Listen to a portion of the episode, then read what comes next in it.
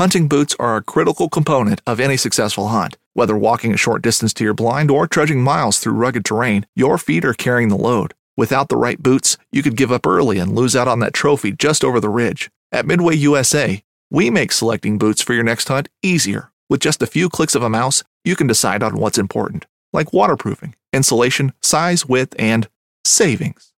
For just about everything for shooting, hunting, and the outdoors, check out midwayusa.com. Knives, machetes, saws, and shears, multi tools, shovels, swords, axes, spears, hatchets, and tomahawks. If it cuts, snips, slices, or chops, Midway USA has it. Find great gift ideas in our huge selection of pocket knives and other everyday carry folding knives. Make a statement or create a family legacy with one of our top of the line hunting knives. We've got a great selection of manual and electric sharpeners too. For just about everything for the outdoors, check out midwayusa.com.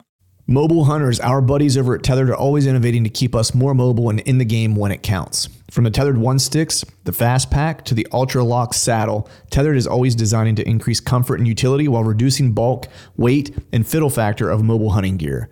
And now they've outdone themselves yet again by creating the carbon fiber forged Predator CFX platform, the latest fully featured mobile saddle platform that raises the bar for what's possible in mobile hunting gear. Whether you're new to saddle hunting or an old tree climbing veteran, go to tetherednation.com for all your saddle hunting gear.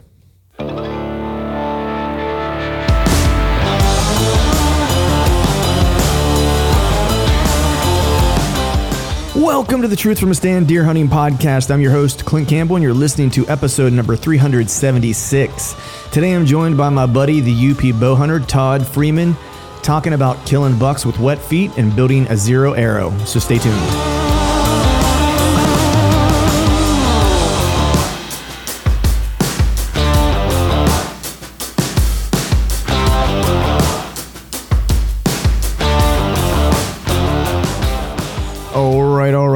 What is up, everyone? Happy Wednesday to you. Hope you're doing well. Hope you are feeling fine on this whatever day this is. I think it's the 21st of February. Man, it's crazy that we're already over halfway through through February. It's almost prime time for shed season.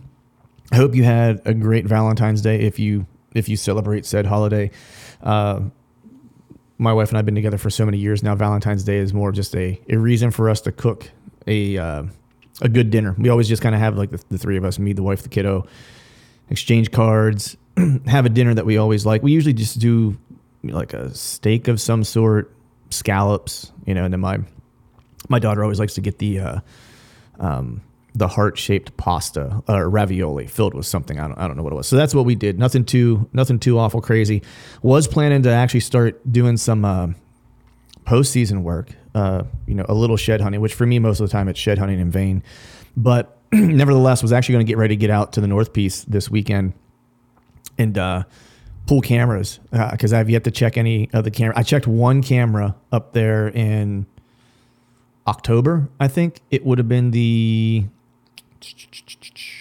I think it was actually opening weekend. I think it was the first week of October that I checked that camera because I don't think I checked it the second time I hunted it. Um, and I hadn't I hadn't been back since because I ended up killing a deer, you know, locally, then was you know out of state and so forth. So really haven't checked any cameras. And a buddy of mine uh, went and did a round. There was one camera that I thought might get stolen because it was it was in a good spot, but it was also in a spot that um, you know when I hung it, I was like, eh, man, this one might get legs, right? And I and I locked it up at the kind of the way I locked it up and stuff was you know. It, was it was more of a visual deterrent than it was like a physical deterrent. I guess we'll put it that way because anyone who really wanted to take it probably can um, with minimal with minimal effort but I thought it was a killer spot, huge scrape. Um, and so my buddy went and checked some of his cameras or pulled some of his. I guess it was maybe two weeks ago now, and uh, lo and behold, camera still holding strong, was still there. He didn't have a card reader though, so he couldn't check it for me to see what was on it. So my plan was to try this past weekend to get up there and check it, but you know we got a fair amount of snow last weekend, and then another you know nice uh, like probably like another fresh four inches. Um, I think it was on Friday or maybe it was on. Oh no, it was on Saturday that we got that we got that. Um, and so you know, my plan. I was off on Monday um, for national, you know, bank holiday type of deal, and I was going to make a run up there and just check some cameras, do some shed hunting. And uh, the snow kind of put the kibosh on that. I thought I was going to get lucky and get up there early this year uh, because we haven't had a ton of snow necessarily, uh, and not a, a, bunch up there um, to speak of to this point. Um, but of course, you know the time that I have off to go up there and do it, we we get a nice blast of snow that kind of keeps me uh, keeps me out of there. But what really kind of got me pumped was uh, that same buddy that walked by my camera and gave me a heads up that it was still there. He was checking some cameras in and around, you know, an area where I had scouted and I had hunted, you know, the uh, this past year on two different hunts, and um, there's a real good buck that's in that in that area that that he knew of, and by through him I knew of that was that was there, um, and uh, he ended up getting him on camera again, and he is a a hammer, uh, a toad. I, I, will venture to say, and I'm not elaborating at all. It is. So it is considerably a larger deer than the one that I shot in Kansas. So just to kind of put some framework around the caliber of deer um, that this is, which is awesome. Um, so I'm, I'm chomping at the bit to get up there, check some cameras, and see if we can't get some more intel.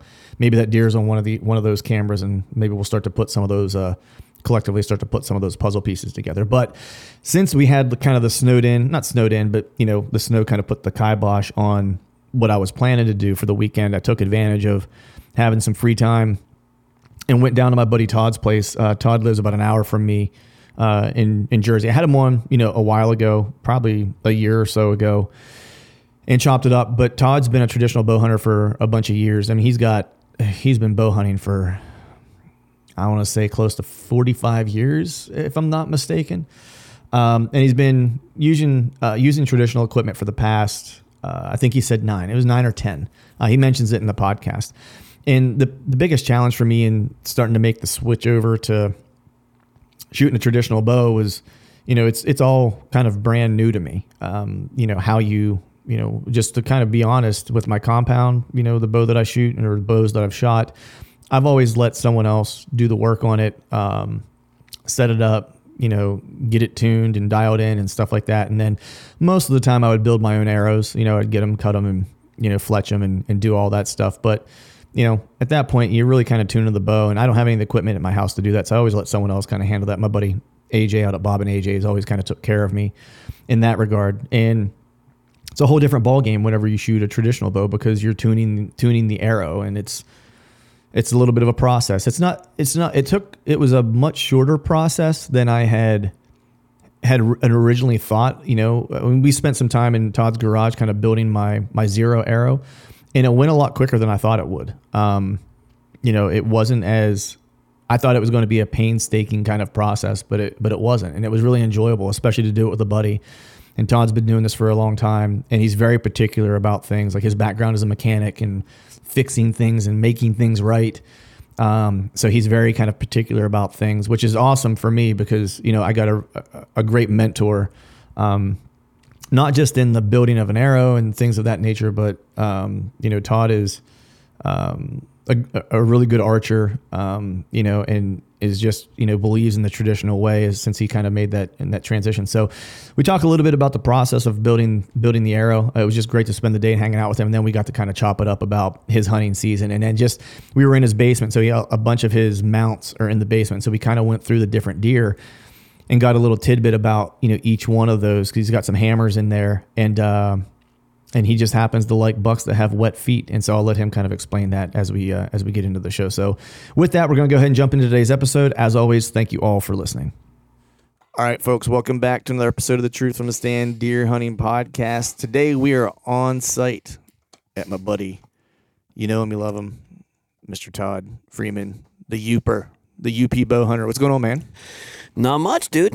We're having a pretty good afternoon today, aren't we? After we finally got rolling, after I got stuck at work for a little while there. Hey, dude, you gotta you gotta make that cheddar though. You know what I mean? Mm-hmm. And then we also got Archie Bunker here trying yeah. to cause some cause some chaos. like he had he wanted nothing to do with this like setup. I know, but I told you this so, is his bed. This is actually where he he lays. So. Where he lays, and so yeah. and then I put my computer on it, and he's like in all the podcast stuff. He's like, "Dude, what's up?" Yeah, like you got you're spreading all your human crap all over. I will mine. take ownership of this now. Yeah, I could actually probably slide it over if he. He's if, fine. If he He'll wants to, fine. if he wants to lay on it. Yeah.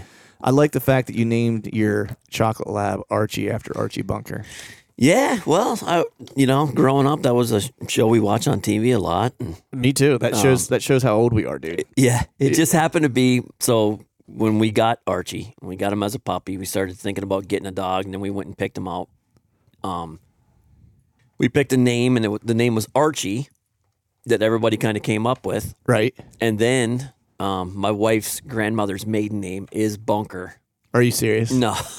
so that's why I was like, all right, well, it's Archie Bunker then. Right. You know, That's and- that's amazing, dude. The fact Yeah. that your fam that her mother's is it was it her last name or her maiden name? her maiden name. Her maiden name. Oh, He can lay there. you sure? Yeah, he'll be fine. All That's- right. I'm moving. I'm, I'm I'm trying to move some stuff around to give him some free reign. Cool. I got both both uh, ears are working right now too. Yeah, sweet. Yeah, we'll be good. Actually, you Dude, know I'm what? sorry about this. No, you're good. I'm just gonna. I probably should have did this at the beginning, and just realized like, hey, this is the dog's spot.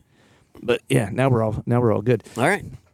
The uh, so you named him so Archie, Archie Bunker. Mm-hmm. For those that are listening that that maybe don't know, um, I'll I'll say it this way. It was the show's name was All in the Family, right? Is that what it was? Yeah. Yeah. It was it was not the most um, PC show in the world. No. We'll, we'll put it this way: if it was made today, it would be canceled in the first episode. Yeah. Yeah. It would be like the new Roseanne Barr show. It would it would be. It totally would be. Yeah. But if you've never watched it, it was one of those shows that I watched with my my mom's dad, Mm-hmm. like religiously. Yeah. like that was like that was his show, and he was kind of like an Archie Bunker. Buzzy. Oh yeah, Yeah, a little, gr- little grunt, gr- you know, and gr- Yeah. groany and yeah. he was always just like, um, I mean, he was a, he was a pleasant a pleasant guy, but just I, I don't know if it was that era of dudes, you know. Mm-hmm. Yeah.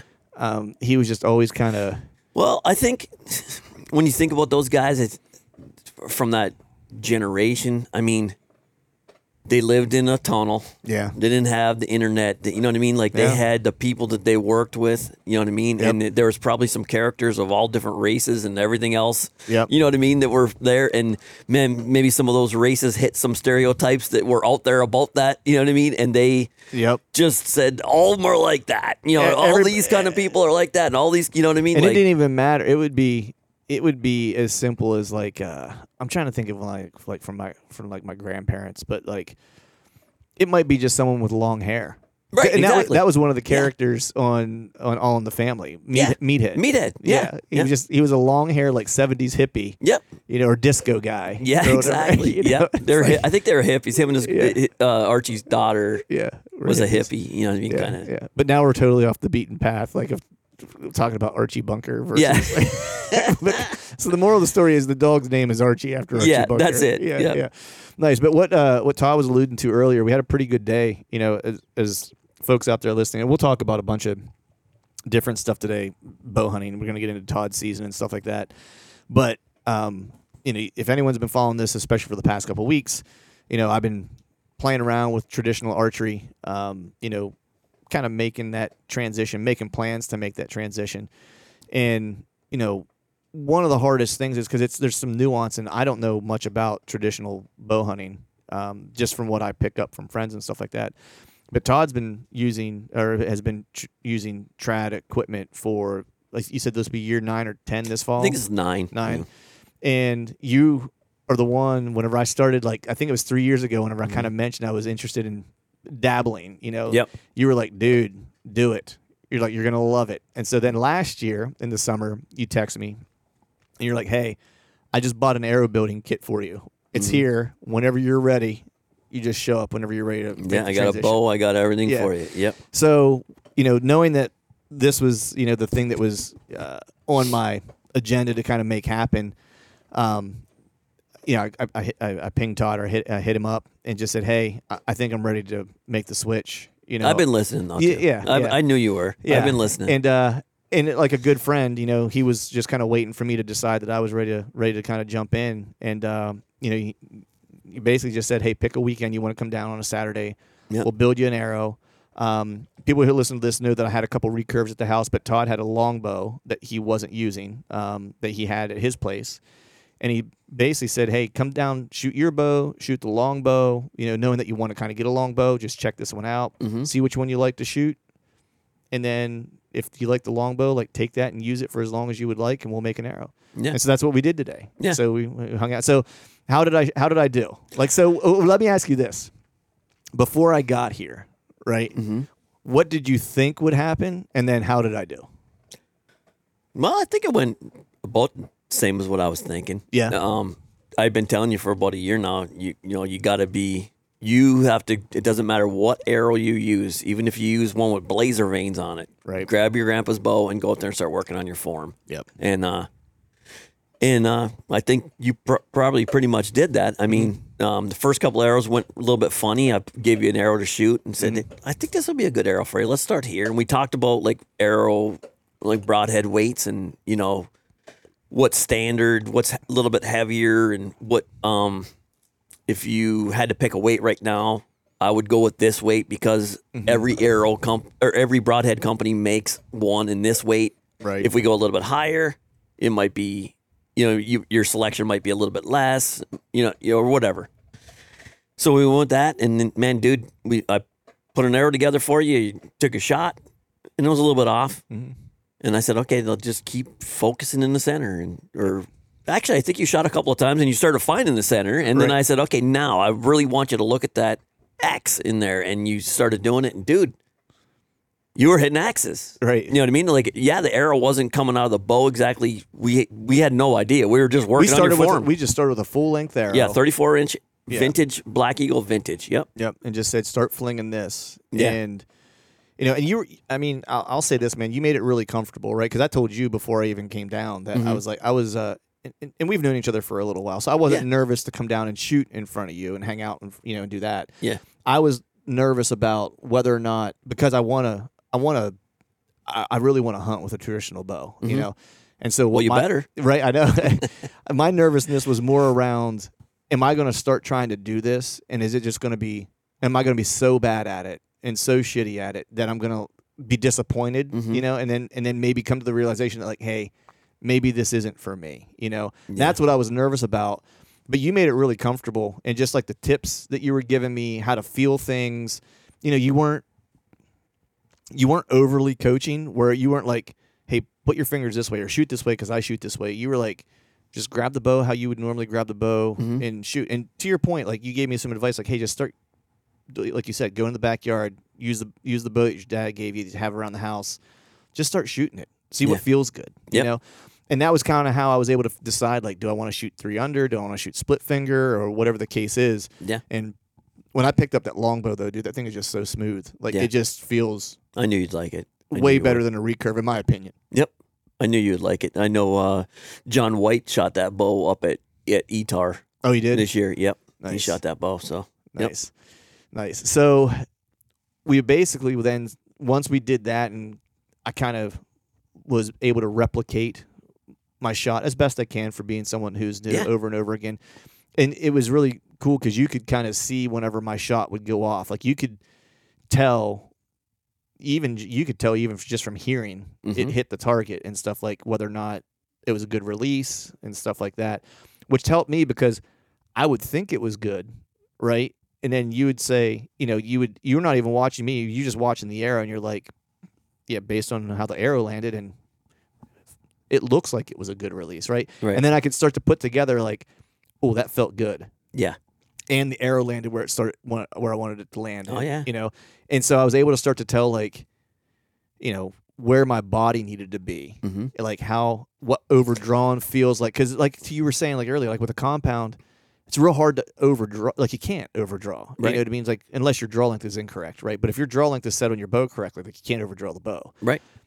but with a traditional bow you can Yeah. you know what i mean You can so draw until the cows come home yep the string comes off the limbs. You know what I mean? You can just keep drawing and drawing and drawing. Yep. yeah yeah and so it was helpful you know you teaching me what an what a shot looks like when it's overdrawn like with the Mhm. arrow and it's just all those like how long did it take you to pick that stuff up because i feel fortunate that i got a buddy hmm that is actually someone who lives close enough that I can drive to Yeah. to get this right, as opposed to just, man, it would take me forever to to figure this stuff out watching videos or, you know, trying to figure it out on my own. Yeah, well, so to be honest with you, like eight years ago, nine years ago, whatever it was, when I decided I was going to do it, I had no one. You know what I mean? I had to kind of like draw back on when I was a kid and a little fiberglass red bow, you know, me and my brother had, you know, and, uh, you know, kind of draw back on that a little bit. I had a recurve that was around the house so that it would get up, take and shoot a little bit here and there. And then I bought one for my boys. So they had a fiberglass bow to go out and shoot rabbits with and stuff like that. And, uh, whatever, but I never really did a whole lot with it. And then uh, when I decided to do it, I started to have to kind of like go back in time about that. But I didn't know anything about tuning arrows or nothing like that. So, dude, Right. for for me, really, I, I got to give a lot of credit to I mean, where most newer traditional guys have to go. They got to go to the push. And you mm-hmm. watch the push video on. It's a two-hour video. There's like three. mil- uh, I think today there's probably about three point seven million views on that mm-hmm. um, with Matt Zirnsak and, and Tim Nebel.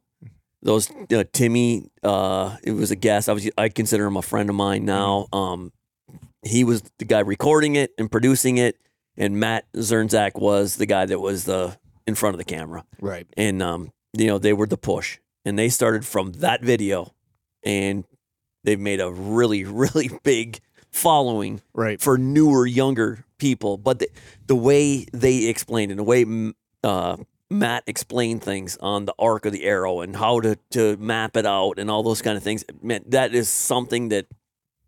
And he was a guest. Matt was a guest on your your Yeah. podcast, you know, in the last year. Yeah, yeah, we had him. I had him on last year, and it was because that was really when I started kind of getting more serious about wanting to make. I probably would have started making the change last year had I not had the shoulder issue and Yeah. stuff like that, because that kind of just threw a whole monkey wrench into things. I couldn't Yeah. shoot at all for a while, like no matter what the equipment was. Mhm. Um, but yeah, he does a really good job of of explaining things. He does. you know, and he has a way, and he's just so knowledgeable. Like, well, another thing about Matt too is that um, he is the if- you watch a Lancaster Classic every year Mhm. for like the last five years, I think four years, something like that, because of the notoriety of the push. Right. That vi- that one video that started the whole thing for them. Um, he's like he is the color guy mm, for the bare bow uh, finals right, okay, on the on the YouTube for the, the Lancaster Classic Nice. thing. And the bare bow, even with all the the Olympic recurve finals and the compound finals and all that stuff, the bare bow is the one that the place is rocking for. You know what I mean? Like Right. That that's crazy in this world today with all the bows that are out there and all the different, you know what I mean, all the different uh, styles of of uh, archery that the bare bow right, is the one that has at the Lancaster Classic is the most you you know what I mean the most coveted the most the one people go go yes wild. they over. go crazy they go bonkers about it like I was telling you I was like when we were out in the backyard after we built your arrow and then we we built you one we got you one with with uh, fletchings on it uh, and we you went out and started shooting it uh, with a little bit of distance you let down once and I was like right. the fans go wild because Right. in the bare bow competition when you watch it on YouTube, like if um they're all the people that are in the in the auditorium that are watching are all shooters. right. All the fans that are watching are shooters, and they understand how important it is when the you draw back and you're on a timer. You know what I mean? You draw back and everything isn't right, and you're in a competition. Most people are letting go of that arrow. They're going to let her fly no matter if okay, well, I got to pull through that even Right. though my hand wasn't right. You know what I mean? When a man or a woman on the bare bow competition in the finals, when they let down, the whole place goes crazy. It erupts. It's like, yeah. Well, it's like- because that's the hardest thing in archery is to let down a shot and Yeah. not just say, screw it. I'm going. I'm pulling through and I'm going and I'm going to shoot. because it. you've done the work, right? It's Yes. like you've locked in, like you've pulled back, right? And it's the same thing like when you're on a deer, right? Where Mm-hmm. you did all the work to get there. The last thing you want to do is watch it walk away and let let the shot down or whatever. But you know, Greg beat this into me. I say he beat this into me, but you know, we're all uh, Todd and I are mutual friends with with with with Greg, our buddy Greg Litzinger, and you know, I make no bones about like he helped me rebuild my shot years ago. Right. You know, with with a compound. Um, and that was the one thing that he was adamant about, like when we were when we would shoot together, would be if it doesn't feel right, just let the bow down. Like Yeah. don't don't finish the shot just because you drew. Yeah. Like if it's Yeah. not right, it doesn't feel good. Like even if even if everything you've done is right and you went through your whole shot sequence and it just doesn't feel right, Yeah. just let it down. You know, and, And, that dude, was if you you have to believe in, yeah, uh, I am an archer just because I shoot my bow every day. right. I'm a bow hunter. Right. Yeah. I'm not like any sort of good shot at all, Mhm. but I shoot my bow every single day. The hardest thing in archery is to let the bow down when things aren't going right. Yeah. You- when something in your shot process went wrong, to let the bow down, it's the hardest thing. Yeah. Most people, even if like you're in an indoor league or something like that, you're not letting down. You're pulling through. Yeah. You know what I mean? The easiest thing is actually to hit the next. Right. You know what I mean? The hardest thing is to let the bow down and start over again because you didn't have everything lined up to make an X shot. Right. You know what I mean? Like, Yeah, yeah. I think the other thing too is like it, you know in in kind of making what's making I think it easier for me. And look, I'm not a finished product by any stretch of the imagination. I'm at the mm-hmm. infancy of this of this journey, right? Yeah. I won't say easier. What's making it more comfortable for me, I think, is one having you as a resource, Right, You know, yeah. that's willing to share with me. Two, we're pretty close the same size. Yeah. You know what I mean? So Yeah. like our setups aren't very far off. You know what I mean? And I and so just in full disclosure, you know, for people that are listening, when we got together today and we were talking about getting the arrow set up and stuff like that, I made a lot of choices about the arrow that that Todd was giving me because I was staying close to the, the setup that he uses. That way, if I have any issues with things, I can talk to him and he'll have a pretty good idea of like what's going on or what's going wrong or how I can fix it because I'm shooting the same arrows. I'm mm-hmm. shooting the same point weight. I'm shooting the same insert weight. I'm Yeah. shooting we're not the same length, but we're pretty close to the same length. We're shooting pretty close to the same draw length. We're shooting pretty close to the same draw weight. You know, Yeah. it's like and so all those things, you know, you know, he's got years on me. He shoots three under. I'm shooting split finger. You know, our bodies are a little bit, little bit different, right? And like how we mm-hmm. anchor and stuff like that. But by and large, like he has a pretty good idea without even watching me shoot. If I give him a, a, a sense of like what I'm consistently have go wrong, he can help me kind of diagnose like what the problem might be or give me some suggestions to kind of fast track me to a to a correction point. and dude, to be honest with you, like we went over what happens from a stiff arrow, what Yeah. happens for a weak arrow, those kind of things. That's once you understand that part and somebody explained it to you, Right. you don't ever, you're never going to need anybody to Right. explain that to you anymore. hey, don't give me any more credit than I deserve, man. well, I'm, you're I'm- never- I'm a little remedial. there, yeah, there's only a few things that you can do wrong, and then overthinking is you're like I told you, you're gonna go home. We're gonna you're gonna we're gonna build your control arrow or your zero arrow or your bare mm-hmm. shaft, whatever people term people want to use. You're gonna use that, and you're gonna go build some arrows to it, and man, things are gonna be great for a while, and then mm-hmm. all of a sudden you're gonna start overthinking it, Yep. or or you're gonna have like we like I told you. I said, dude, it's the craziest thing. Like you can literally go in your backyard at 20 yards when you're you, you know your mind is right and you you you understand the arc of your arrows and your arrow weight and your bow and your arrow combination and you know the arc of it and your mind knows it and you're just picking your spot and you're pulling through and you're doing everything right and you're going to send three arrows down and all of them are going to be in the in the 10 ring Mhm. you're going to go pick the arrows and you're going to be like holy shit that was easy Right. I feel I'm a, great. yeah i'm a master of this Right. you know what i mean like yep i mastered that like i just finished the internet Right. you know what I mean? Like, you know what I mean? Like, all right, what else is there? Nothing else to read. I just read it all. Yeah. And you're going to go pick your three arrows and you're going to walk back to 20 yards where you're both sitting and stand in the same exact, put your feet in the same exact spot. And they're going to be three feet apart. Right. All three arrows are going to be three feet apart. And you're going to be like, what just happened? Right. You know what I mean? That's traditional, shooting a traditional bow. That's just the way it is.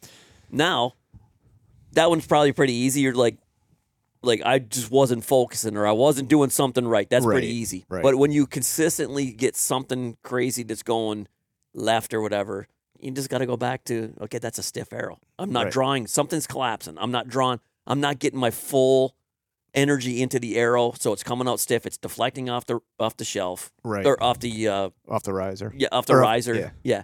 And and it's going left. You know what I mean? If I'm shooting shooting to the right a lot, I'm overdrawn it. Somehow for some reason, man, I feel strong today and I'm overdrawn it. Like Right. my arrows aren't spine for this. Right. You know what I mean? I got to get myself back into Yeah. into my it, it's- it's really that simple. Right. It really is. Yeah. How long did it take you, you know, um, till you felt confident out to let's say like 20 yards, like to where you were like, yeah, I can make I can make that shot without a warm up. And I ask this, you know, honestly because, you know, was shooting in the um was shooting in your garage as we were setting up my arrow, you Mhm. know, and that was like I don't know what it was, like seven yards or Mhm. something like that, right? Because we were just trying to see the flight, you know, or get like the spine right and build my Yeah. zero arrow, and I started hitting some X's, you know what I mean, stuff like that, and Yeah. felt pretty good. Release felt good, and so and then we had one fletched, and we were like, hey, let's go to the backyard. Mhm. And now I was out back at, at like ten, and you were Mhm. like, just find a spot. You know, same advice you gave me inside, like just focus on the place where you want the arrow to, to land. Because for Mhm. people that are listening, I'm shooting instinctive. I don't like to aim like it. Just it. yeah. I don't like that approach to it. I want to shoot instinctively, and that was how my dad taught me when I first kind of learned how to shoot a recurve. Was like th- shoot it like you're. I throwing think a that's a purest. I think that's a purest form of what we're right. what you're getting yourself Right. into. I think it's the purest form. and uh and so you know we go out there and you know you have your 3d target that's out there and you're like hey pick a spot and just you know try to hit it. And i shot and the first arrow like hit the dirt like Mhm. in front of it right? And this is a, a, a target that's on the ground. Hit the dirt in front of it. And then you said you're like hey your brain's trying to like recalibrate like okay you were shooting like five to seven yards now you're like 10 to 12 Mm-hmm. right? Like now you're finding your spot but you're just like brain and brain and hand you know an arrow aren't connected yet you know Mhm.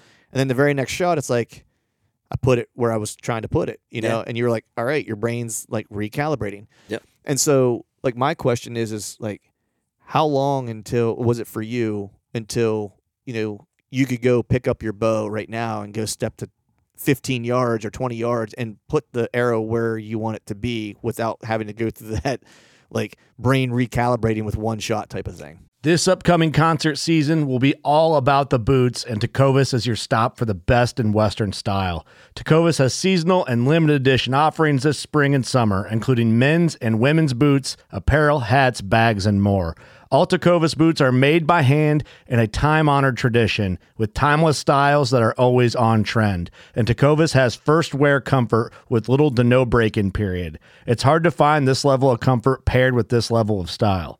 Stop by your local Tecovas store, have a complimentary drink or two, that's WCB style, and shop new styles. The smell of fresh leather and friendly staff are at your service. Many stores even have leather custom branding to make your boots truly personalized. And with regular live music and events, there's no in store experience like it.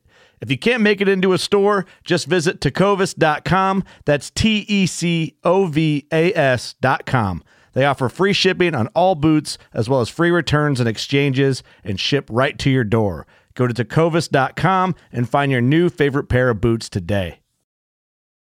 It, it doesn't take long. No. It really doesn't. So that's one of the, the good things about building that zero arrow or the control arrow is you just built your weight. mm-hmm. So w- for if you're changing weights of your arrows and building changing arrows all the time, Mm-hmm. your mind has to relearn the arc of the weight of that arrow. right If you're changing bows all the time, your your brain has to learn the arrow weight and the and the weight and the the way that that arrow mm-hmm. that bow shoots an arrow. right You have to re-teach it. But once it, it starts to learn it and you run through the ranges quite a few times, mm-hmm. it's it's really automatic. really. You know what I mean? Yeah. So drastic arrow changes are something we shouldn't really strive for all the time. You know, Right. we we shouldn't be doing like a in the traditional aspect. I mean, maybe some really really good shooters that have really been doing it a long time or whatever. They maybe they could have a hunting arrow and attack arrow, right right? right You- shouldn't be doing that stuff in traditional. Right. You should be shooting the same arrow almost all the time. You know what I mean? Arrow weight because your mind has learned the 563 degree uh, grain arrow arc right out of the bow that you shoot right now. right You know, you know what I'm saying? Yeah. Now, if you go to 700 grains, now it's got to learn another arc.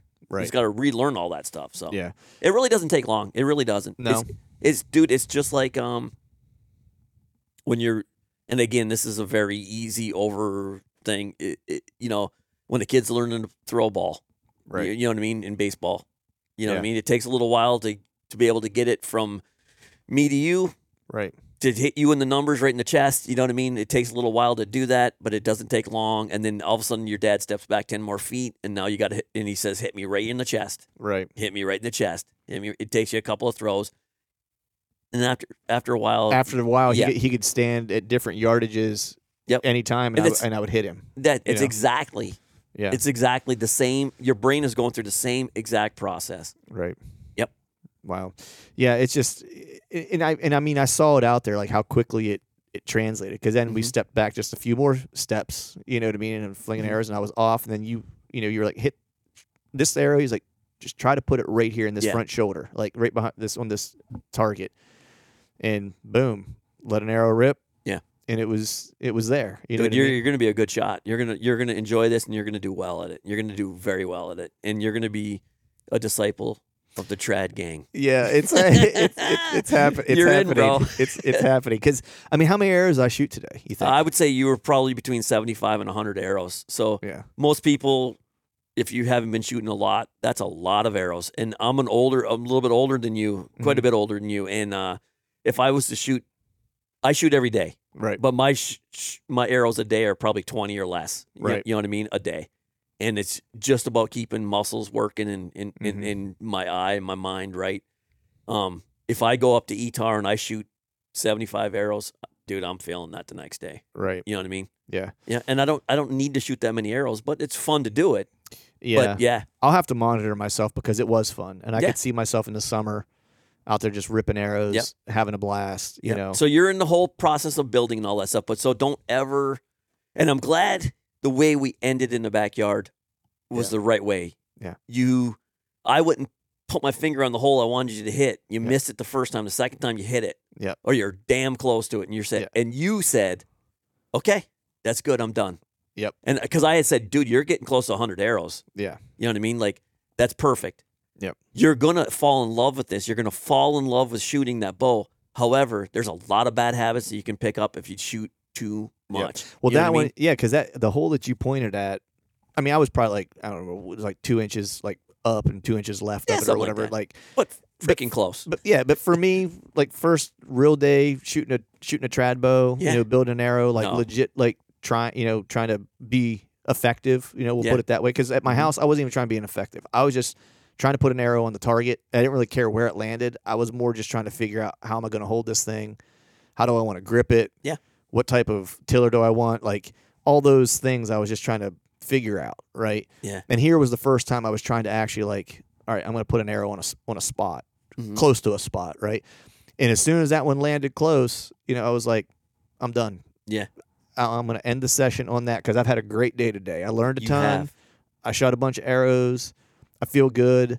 I feel like I have the information I need now to like to work on myself. Mhm. You know what I mean? Like I feel like I have that information to to tweak and Good. I'm glad you do. I, I'm glad you feel that way. no way. man, like you help you helped me a ton today, dude. Like Yeah. it was it was um like I didn't have it bef- I didn't have it before that. You know, like Mhm. I was kind of just waffling in the wind. Like I knew I wanted to do it, but I just really didn't have any direction and and working with you today was really was really beneficial because I felt like I got the direction that I need.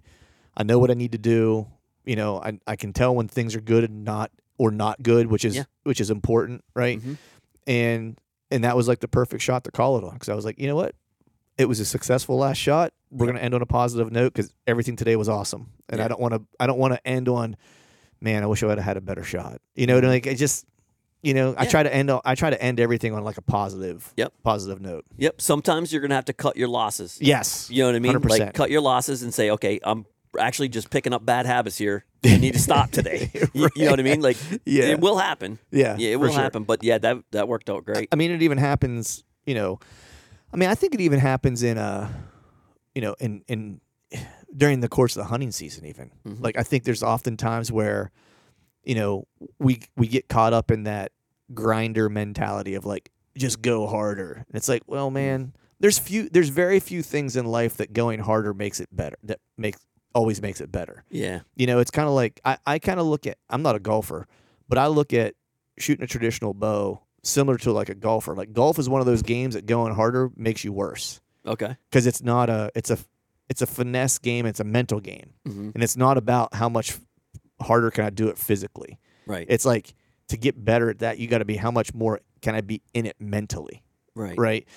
For me, shooting a long or a um, a uh, a traditional bow, it feels way more mental for me than it does physical. Okay. You know what I mean? Yeah. Like, because I could tell whenever I would lose focus, Mm-hmm. I'd have a bad shot. Yeah. If I was focused, shots were like for where I'm at, they were good. You know, Mm-hmm. well, I'll say it that way. They weren't great. You know what I mean? Like, I'm not because I'm not a great No, archer. dude, you you but- launched you launched probably between seventy five and hundred arrows today, and legitimately, I, I it would be hard, especially at the close range er, arrows. It would be Right. hard for me to say that you hadn't been shooting a bow for much longer. You know what I mm. mean? Literally, you know what I mean? Right. Like you were tou touching X's on probably. You were in the X hole, not even with a tuned arrow. I mean, right. probably 12 times out of those. You know what I mean? like that, yeah. yeah. Yeah. yeah. So Your it- mind your mind is it's it's figuring it out. Yeah. It's figuring it out and man, I, I'm excited to see what you do in the woods. I'm excited too, man, because Yeah. it's it's it's on now. Like Yeah. it's you know I, I've had a I had a blast. 170s beware in Kansas Oh, this year. s- man! I if that happens with a with the uh, traditional bow, dude, like I told a, a buddy of mine, I was like, if that happens with a traditional bow, I was like, I might retire. Yeah. That's No like way. I was like, I don't know how it could get any better. I Any- want I want another 170 after that, and I want another one after that. right, right. But before we get to those 170s, man, we got to. Uh, there's a lot of work that go into those, right? And you and you and I were just talking a little bit about you know getting ready for hitting some scouting. We got old Archie Bunker here sleeping on his on his bed, Yeah, he's chillaxing. He's chomping at the bit to get out. But I think you're headed out tomorrow to do some shed hunting, some scouting. Yep. Yeah, Yep. all local stuff. Yeah, pretty much local. Um, I think uh, I got to get back in touch with Greg. I don't even know if he can walk right now.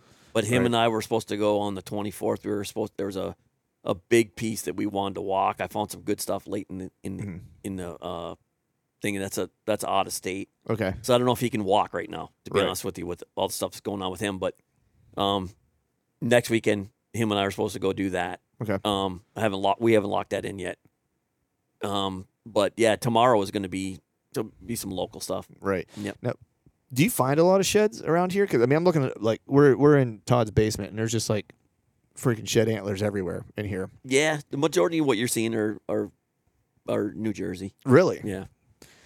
Man, I can't find sheds. Well, I'm a terrible shed hunter, like just to, to begin with. Now, is Archie finding sheds? Archie does well. He Does does. Um, one of the things he's really good at is if I find him, he'll Mhm. go get him. Okay. But he's never really picked up picking them up on his own. Hmm. But there's a lot of places I walk in reeds that are probably like ten feet tall, Mhm. and there's deer trails that go through, and then they collapse in the Mhm. wintertime. The, they'll collapse, so they turn into real low tunnels. Oh, And there's a there's been a lot of sheds with him over the last couple of years. I mean, he's four now, right. so he's been walking three years. Yeah. Uh, this is his third year of shed hunting.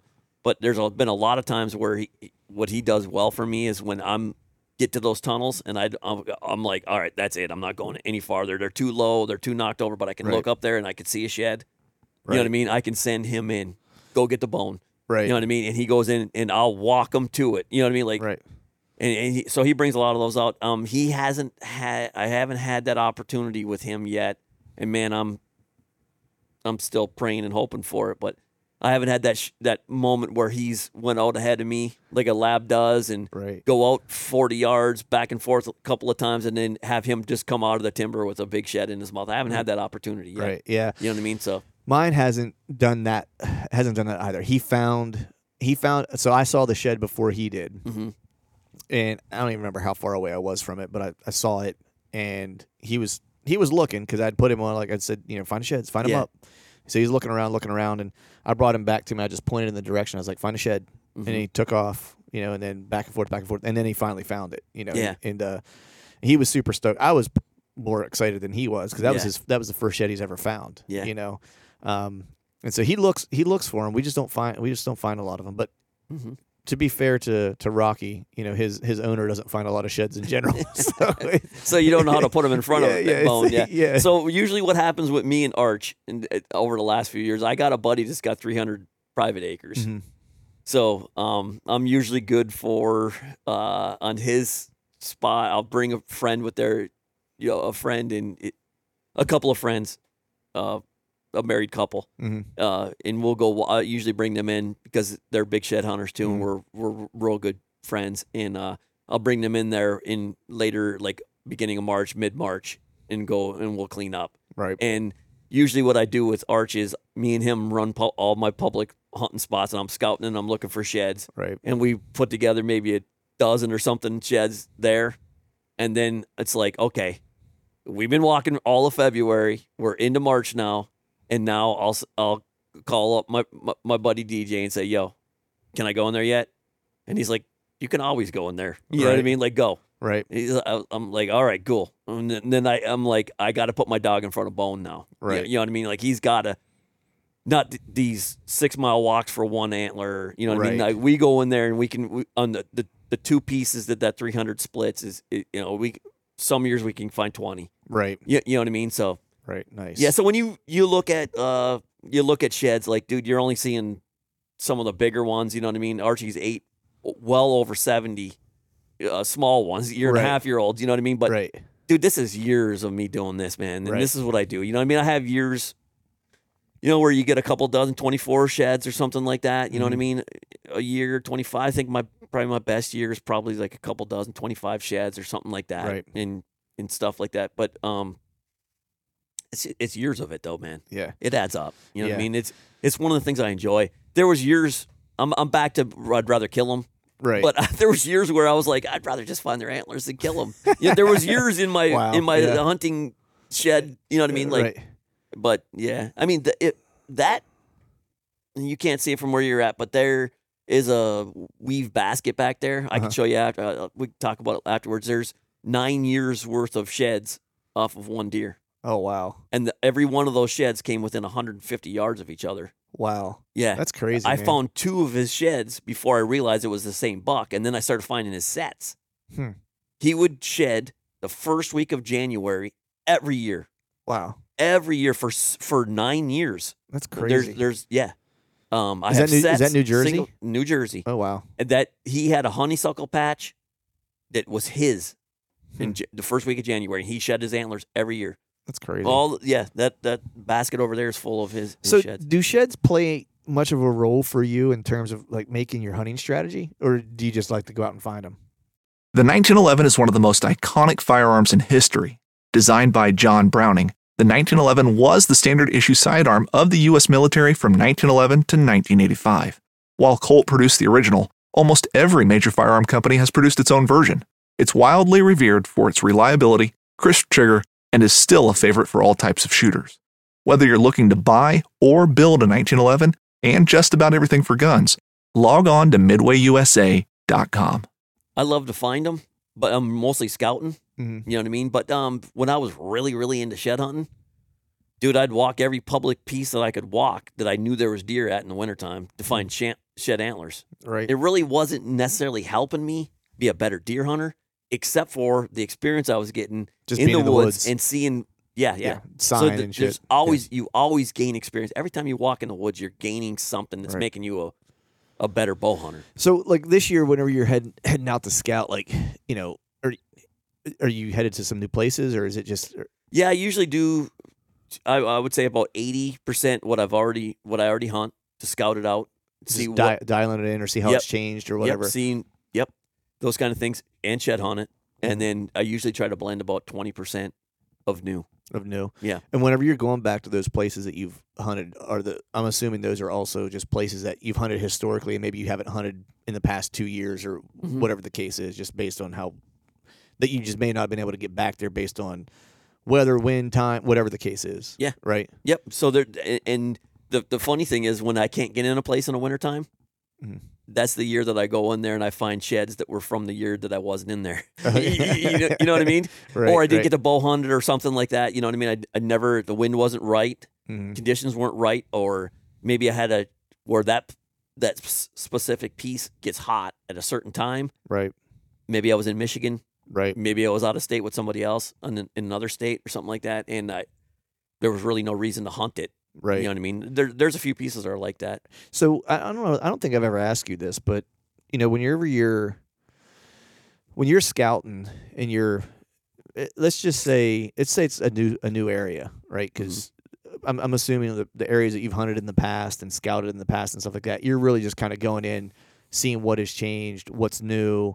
Um, maybe dial maybe you did hunt it this past year and you're like, man, I need to dial this spot in a little bit more, you know, type of thing. Yeah. Um, for the areas that are kind of new to you, do you really spend a lot of time this time of year breaking them down or are you more so kind of ripping through kind of quick getting the lay of the land and kind of seeing like is are there areas worth even spending additional time in Yeah, for the most part, uh, a new piece for me. I'm gonna try to go in there and find the bedding area first. I'm gonna go into Mhm. cover 1st Mhm. You know what I mean? Yep. Um, unless there's something that jumps out, like like a, you know, a place that maybe has been clear cut or a, or a strange meadow. You know what I mean? That kind of sticks out in the marsh, something like that. Like, Yep. why is that?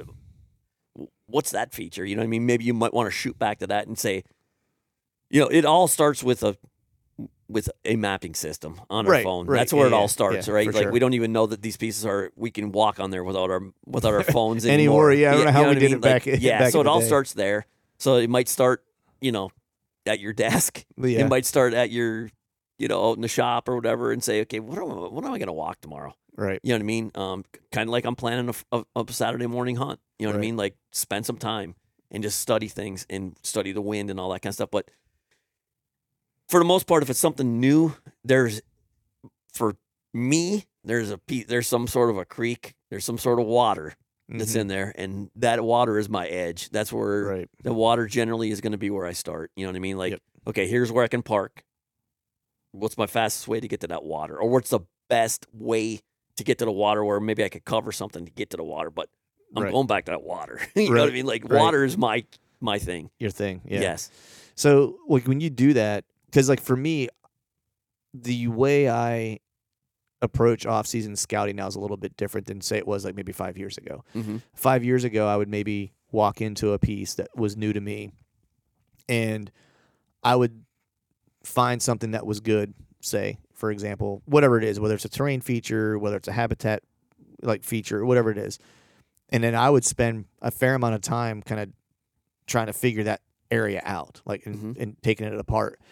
But then what I realized was I'm making all that shit up. Like truthfully, because I don't know. I can see what sign is there, but I don't know when the deer were there, and I don't know how they're exactly using it. Like I can tell where the sign is at, but I don't know how they're. I can make some guesses, you know. Mm-hmm. And so what I started doing was was kind of like going through those, going like, "Yep, this is a good spot." And if it was good enough, I'll go back and throw a hunt at it, like an early season, and I might hunt it in the morning, I might hunt it in the evening, and I'll actually want to see deer in there and see what they're doing, and then I'll start to figure out how to dial it in. Right. Because before that, I almost felt like I was spending too much time in spots where I was just pissing in the wind, Mhm. and sometimes it was right, you know, because you know you do this long enough, you do. You know, get it Yeah. get it right, but without so you're, knowing you're everything. throwing hunts at it. But I'd throw hunts at it because I felt like that's going to get me to a place of understanding more quickly. But in the off season, like it's going to waste a lot of my time because I'm working with so many unknowns. Like I Yeah. don't know anything except what the sign is, and that can help you out a lot. Mhm. But unless it's like So- a funnel or a pinch where it's like you really understand what the movement's going to be, like I Yeah. felt like I was wasting a lot of time in some of those places. So I kind of changed how my approach to that. Okay. Well, for me, for wintertime, first of all, you got to think about this winter. Mm-hmm. right? Like, what are we going through right now? If we're going through a mild winter, Yeah. deer didn't yard. Nope. You know what I mean? Yep. So a lot of that sign is real fall sign. Yep. You know what I mean? If it's not fresh tracks in there right now, if you're going into a place that's all honeysuckle, and there's a lot of tracks in there right now, Mhm. then it's and, and we're having a cold winter and a lot of snow, and you're you know, like even our deer yard up. Yeah. They're not like UP yards where they move 50 miles. Right. You know what I mean? But they will yard.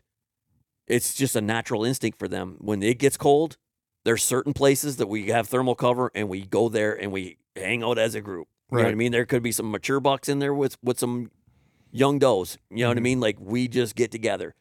And they will devastate everything Yeah. on winters like that. So you got to kind of take a you got to take a census of what you're going through right now. Like what's the scenario for the year? Right. on how when you look at all that sign is it is it winter sign is it Mhm. yarding sign is it fall sign is it rut sign Right. is it early season sign and then like for me I'll, I'll take a look at that and if it's white oaks if there's white oaks in there, you know what I mean? Yeah. Yeah, And you can tell that there's some. That's the one. That's the one. we know Yeah, when- that's the one that thing where it's like you- that's happening. Yeah, you get that. You you get some sign, and and that's what I'm saying. Like some Yeah. areas where it's like, like there's enough there that you have done this long enough, and you know it's Mm-hmm. like okay, there's. I know that there's a bedding area close by, right? Because I walked through and I saw Yeah. like you know it's like oh there's a couple beds here, whatever, and then all of a sudden Mm-hmm. I'm in an oak flat. It's like okay. Like this is gonna get used, right? Oh, there's a scrape over here. Yeah, okay. I don't need to spend much more time in there. Like I kind of got the picture of Yep. what of what and that you better is. be dropping pins on those white oaks. Yeah. you have to know where your white oaks are at. That if you're an early season, a September first season or early September season guy, you have got to know where your white oaks are at. Yeah. You got to know where they're at. You I know what where mean? they're all at. Uh, unfortunately, they didn't drop like the past two years. Yeah, well, but you're you're in for a good year then. You know what Yeah, I mean, I'm- like I'm it, it doesn't do that. Yeah, the year I found them, the year I like th- this one new area, the year that I found like a ton of white oaks and I actually went Mhm. through the paint because it was all new to me. So I did the painstaking process of like even during the fall, I would basically scout my way through to find a place to hunt, and I would just mark like anywhere I saw like a white oak. And that year they were like all dropping. right. I marked every one of them, and I went back, you know, last year, and I was like, man, it wasn't last year; it was the year before. I was like, man, this is gonna be great. I know where all these are. I'm just gonna jump hmm like place to place until I find a place where there's a, you know, where they're dropping, and uh, sure as shit, there wasn't any. Yep. you know. So and then when I find red oaks or black oaks, you know what I mean, all the red oak family. Mhm. When I find those guys, and I can hunt into January to the end of January, Mhm. you know, most of the states I hunt, you can. Um, on bumper years, when we have a lot of red oaks, Mhm. though that's the food. No matter what else is going on, that's the food in January. I've been learning that the last few years. Like, I you'd always think that they're wiped up, but they'll go back and they'll get the stunted ones that fell in August. They'll, you know what I mean, that didn't sprout. They'll they will go in there and eat clean ac- acorns. Become like a me- it's it's like a brassica right.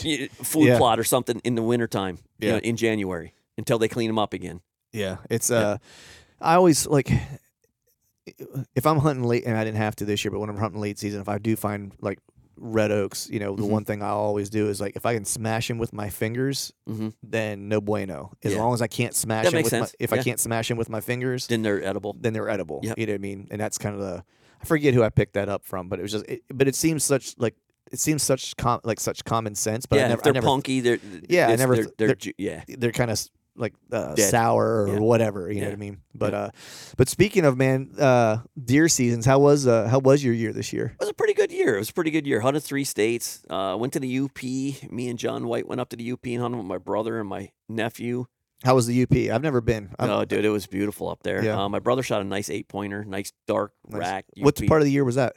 uh, October first, the, fir- the Okay. opener. Nice. So, yeah, we were up there. Um, like I said, it was uh, the acorns were a little bit weird this year.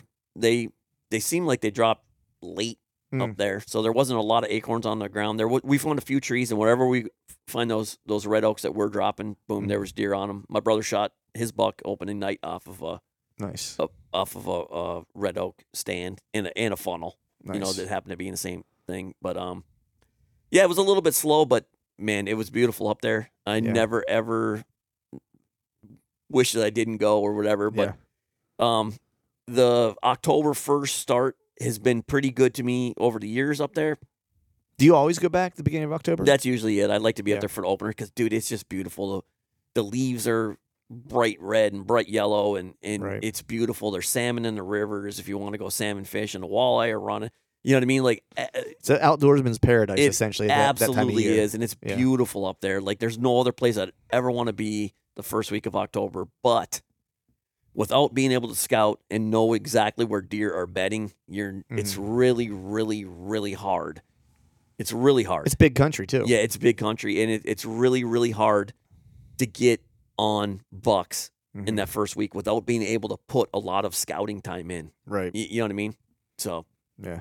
but I learn every time I learn, I learn something every time I go up there. And usually by like day nine or whatever, you know, this year we only really got to hunt like five days, but you know, usually on that last day, I learned something that, uh, damn it, if I would have started right here and I would have started high and I would have, I could have looked into this hole with a spotting scope Right. and I would have been on this group of bucks but I didn't find them until, until day two, and I just couldn't get in front of them.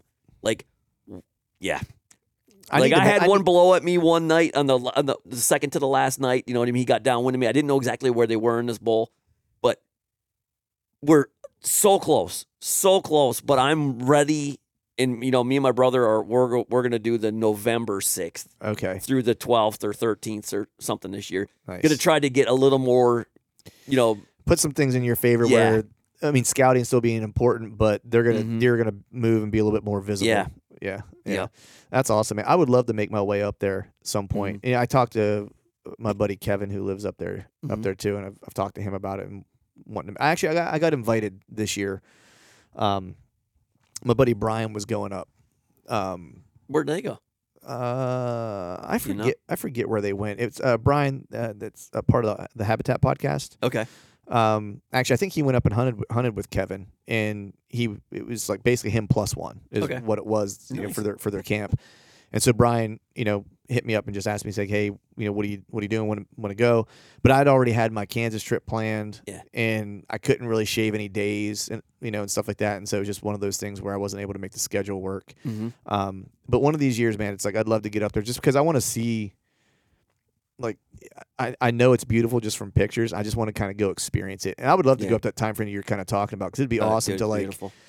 just to see all the colors, hunt that time of year, do some bow hunting, and look on those kinds of trips. It's like I'm even, I'm even down with like taking a, an afternoon and just going and doing some salmon fishing or you know what I mean, like Yeah, they're running into all the rivers and creeks. They're everywhere. you know just to experience all of it. You know, Yep. and that would just be yeah. So that was one of the things I liked about the the, the trip I did in Alaska because we were we were bear hunting and we were also, I think blacktail deer hunting at the Yeah. same time. So the, I lived in the Upper Peninsula most of my you know childhood. Yep. Lived there, and I lived in Maine Mm, for about three years. Um, and both of those places are a lot alike. mhm. Different accents, D- yes, totally different accents, but both of them are mini. It, I've never been to Alaska, Mhm. But people that have been to I've been to Maine. and people people are, yeah. that have been in both of those areas and then they've went to Alaska or spent a lot of time they're like the UP and northern Maine are are mini Alaskas. yeah. You know what I mean? Like you got it all here. You know what I mean? You don't have grizzlies. Eh, You know what I mean? we got okay. you got moose. We can't hunt moose, but Right. we, you know there's a population of moose. Yeah. So yeah, the UP is a special place to me, man. I mean, yeah. yeah, All right, I got to make it one year. yeah, I you- gotta, yeah. gotta make it happen. Jump in the truck. It goes up there every fall, brother. Nice, dude. What? So, so you're in the UP in October. Mhm. You were in Jersey, and then you and Greg were. You guys went to Delaware too, right? Yeah, I'm not yep. mistaken. So we usually do the velvet part, you Yeah. know, the September first thing. Um, it gets harder.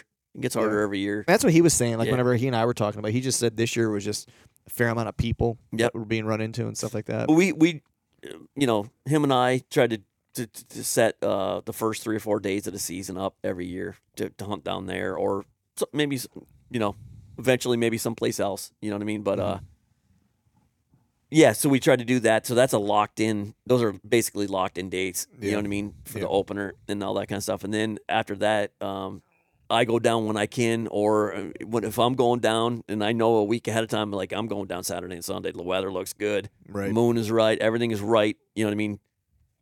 I'll shoot him a text, say, "Yo, I'm going down. I'm getting to camp. You coming down?" Right. And he's like, uh, "I can or I can't." You know what I mean? And, right. Yeah. You know what I mean? It's so sporadic after that, and and we also have Steve and you know like Lane Hausner. He he showed up. Uh, I think it was January or December. He came down. Right. You know what I mean? From uh, in the presence. Yeah. You know. So he- How how was the hunt though? Was it good? good. I mean, we're we're on deer all the time. You know what I mean? Like, um, you know, Greg has told a story a couple of a couple of different places about uh the experience. We we went down like October 27, 28, 29, somewhere in that Yeah. time frame, right around Halloween. Uh, he had some some uh, it yeah, he had a really really close, Yeah. really nice encounter on a scrape. Um, yeah, pretty good. I mean, I I seen some running, uh, you know, a lot of running activity with smaller bucks. I never Yeah. put a, a big buck. I never seen a big buck at all this year down, Right. down there, but they're there. In years past, like how how has it been in years past? Like I'm just not sure. Like I, it's always something that's interested me because I'd love to do a velvet hunt. Mhm. You know, um, without going to like the Dakotas. You Yeah. know, traveling across the country to do it. You know, I mean, I guess you could go to Tennessee and there's Kentucky. Kentucky gets a lot of like a lot of pressure now. Like I just Yeah. I got plenty of friends that go there, and it just seems like every year it's it's more and more people that are running into.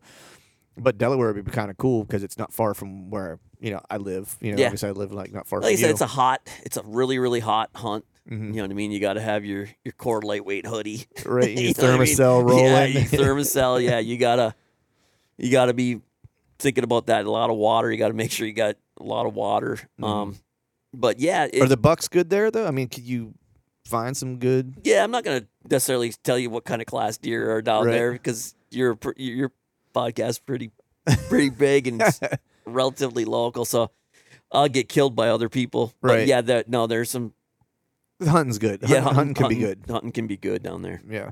But So what about uh? So how? So you killed a, a buck in Jersey, right? This Mhm. year. So what Yeah. was the what was the deal on that one? so that buck was hollow or uh, Thanksgiving morning.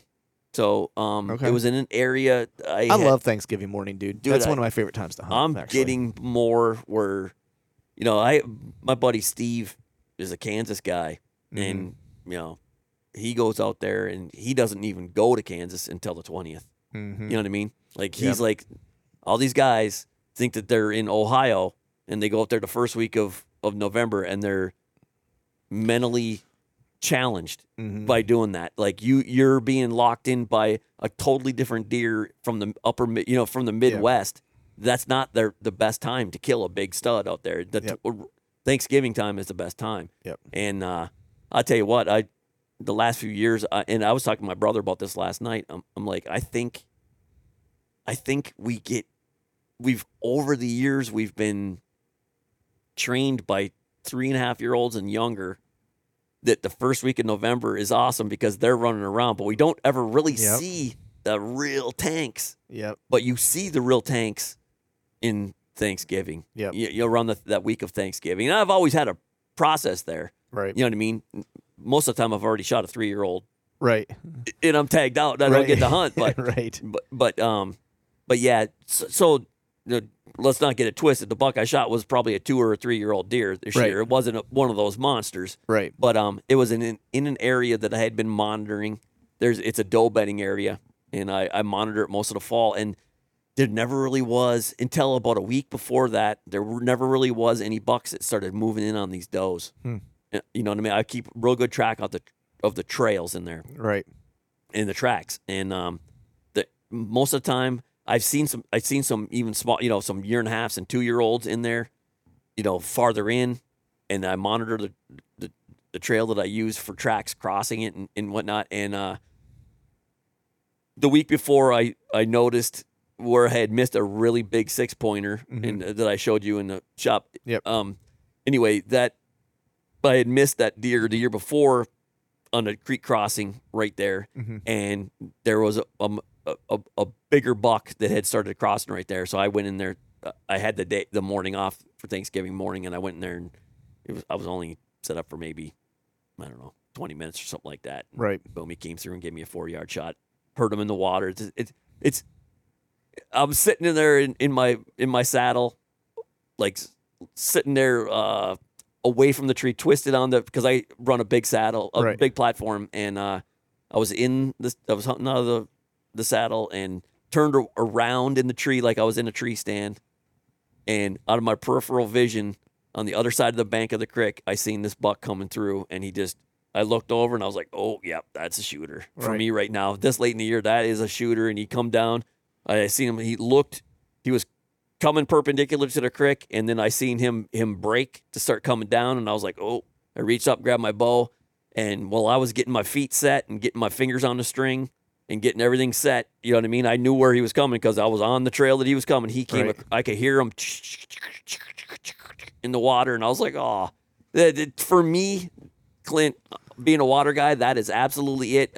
You know, I got I could point you to every deer that I, that I heard their feet in water that I've got other racks and Oh, wow. you know you know what I mean. That's like awesome. I love that. I absolutely there's nothing better for me than that. And I could hear him in the water, and uh, I can't look at him yet because I'm getting getting everything set. But I can hear him, and then boom. uh, You know, I, he does a little shake and he starts coming up the hill next to me, and I look down and he's right below me. I'm looking through my platform and my feet at him, and he starts coming up the hill and he got to about four yards from my stand, and I stuck it right in, right in his liver and quartered right up into the good stuff, man. And he crashed back through, and when he came back down off this bank, crashed across the creek, and he went up the other bank. There was blood flowing, all, you know what I mean, spraying the whole way, and I was Right. like, oh yes, That's awesome. you know what I mean? Like that is a Thanksgiving morning. I love that. Yeah, I love that. That's uh did you was that water access too? Like did you have to No, no, in? no. That was all dry land. Okay, all dry land. So out of these bucks, so we're Mhm. sitting in in Todd's basement here and he's got a, Yeah. bu- a bunch of mounts and, and, and racks here. Mhm. Which ones were water that we're looking at? That guy came out of a swamp. He was actually I could hear his foot feet in water, but it was a like a it was in Maine. Is So it it was Maine? like a uh, uh what do you want He's a hammer too. That's a big Maine buck too, man. I Yeah. mean his neck is huge, but it, it, but for Maine, like the rack is Yeah, big. he was. Uh, he's got three and a half inches broke off that main beam, and he's one fifty nine and six eighths with with that, and he was two seventeen dressed. So on uh, November eleventh, how big was his neck, dude? Look, that neck is just uh, the form is a full size form. It's 26 and a half behind the 26. ears. Yeah, yeah, yep. it's big. Damn. yep. What about uh any other a mountain buck from Connecticut. mountain yep. buck from Connecticut? Nice. Yeah, Um, that's a big one too. That's a big old mainframe eight there. Like yeah, 152. that's a Yeah. huge eight, man. Net. That's crazy. Yep.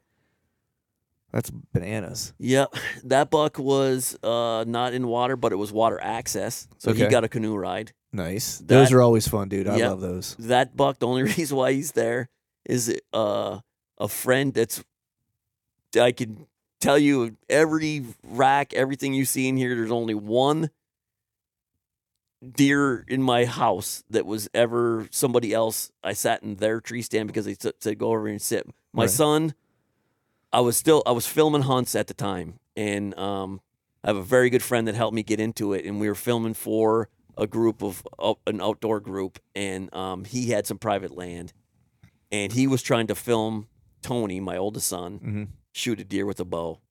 So i said that's fine dude. Yeah if you if you'd like to uh, like i'll bring him by drop him off and then i'll go over to some state land that i know up the road. And he's like ah no no just come and you can sit in one of my my tree stands. And i was like uh that feels dirty to me man. I, i'm sorry. I can't do it. And he's like no no no just come on Right. He's like, because that way you're right here. If if you're when he shoots tonight, and he thought he was gonna, you know, when he shoots tonight, You'll be here. you'll be right here, and Yeah. you can just come across the field, and we can. It'll be great. We can run two cameras on the, you know what I mean? Yeah. And or I can get you and him tracking it, and you know what I mean? It was gonna be a good filming thing. I went in there, and I hadn't shot a, a self filmed deer at the time, right. and I'm in his stand, and next thing you know, that deer, man, it tr- kind of tricked me. It was back in a bedding area. It came out into this little feeder creek, and the feeder creek had algae, a lot of algae and moss and stuff Mhm. in it. And that deer sat there and ate moss for like 20 minutes before it came out. And then it started coming out, and I was like, oh, ah," it tricked me. You know what I mean? Like, Right. and I was like, oh, I don't know. Yep. All right. Yep. I've never filmed one on self filming, and I'm, Right. you know what I mean? Like, so I had the camera, I got them all on film, nice. all on film, and the That's recovery awesome. on film and everything. And here, I probably shot one of his up and comers. What's uh what's that one? That one there was uh, water. That that Water? was. Um, I'm not going to tell you exactly where it came from, but it's relatively local. relatively local. A local yeah. water. Yeah, Yeah. gotcha, gotcha. Yep. And what about what about this one here? That one here is a wildlife management area in South Jersey. Okay, nice. Yep, that Was was, that- a trad bow with out of, that was my first buck out of a saddle. Really? Yep. Okay, nice. So- Velvet here behind me. Yep, Delaware. Okay, nice. Yep, uh, Thanksgiving morning, South Jersey. That was uh, a Thanksgiving morning buck too. that was a Thanksgiving morning buck as well. wow. What year was that? Uh, s- I want to say nine. nine. yeah. Nice.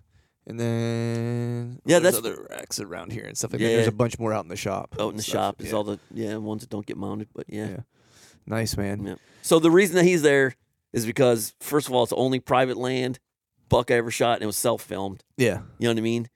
So the self filming being my first self filmed buck. Dude, that's it- awesome. It's like 11, 2011 or something like that. Yeah. It, there's some, you know, I still can't get over how big like that Maine buck Mhm. is and that Connecticut mountain buck. Like Yeah. that's because people don't think of Connecticut having big deer, and that's I mean as an eight point that is a giant. it's 152. One- net. yeah, I mean, anything an eight point over one thirty is a big Yeah, two- eight point. Two thirty two dressed, a mountain buck. Yeah. yeah, and his neck is huge too. Yeah. He's all swole up. Yep. Damn.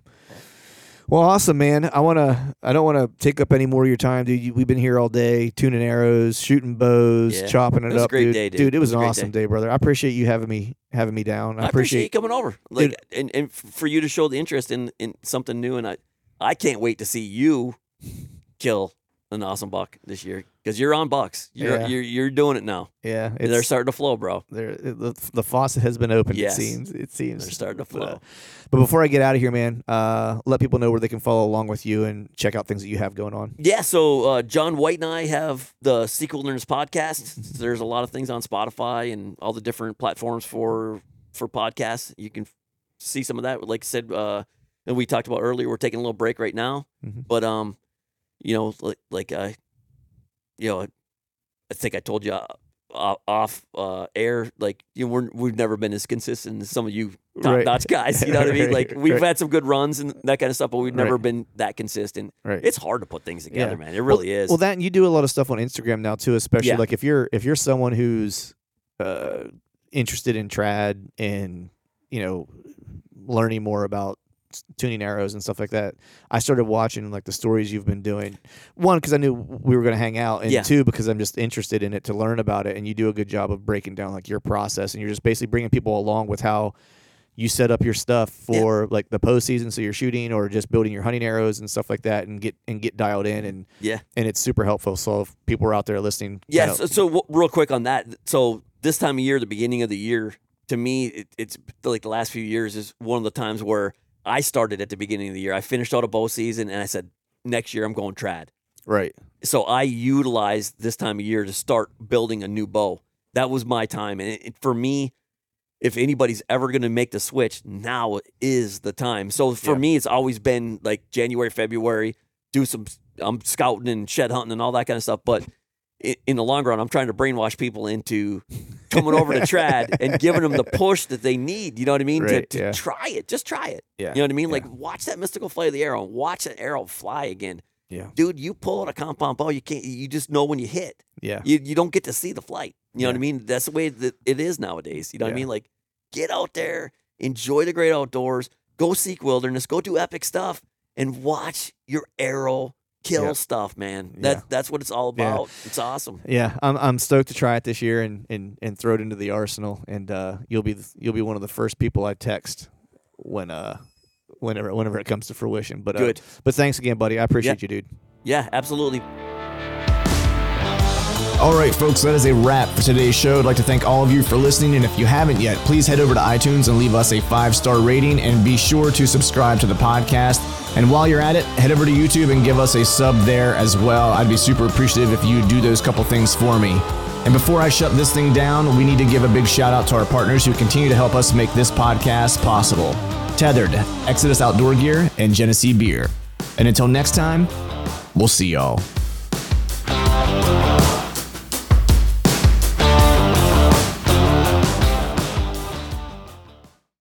All right, gang. The new Truth merch is in stock at truthfromthestand.com and on YouTube below any of the Truth from the Stand videos. I've got some new hats, beanies, t shirts, long sleeve t shirts, and sweatshirts. There's even a new Do Hard Shit hat for those of us who like to embrace microdosing adversity. So head to truthfromthestand.com and check out the new gear and use the code TRUTH, T R U T H, and save yourself some cash on the new gear.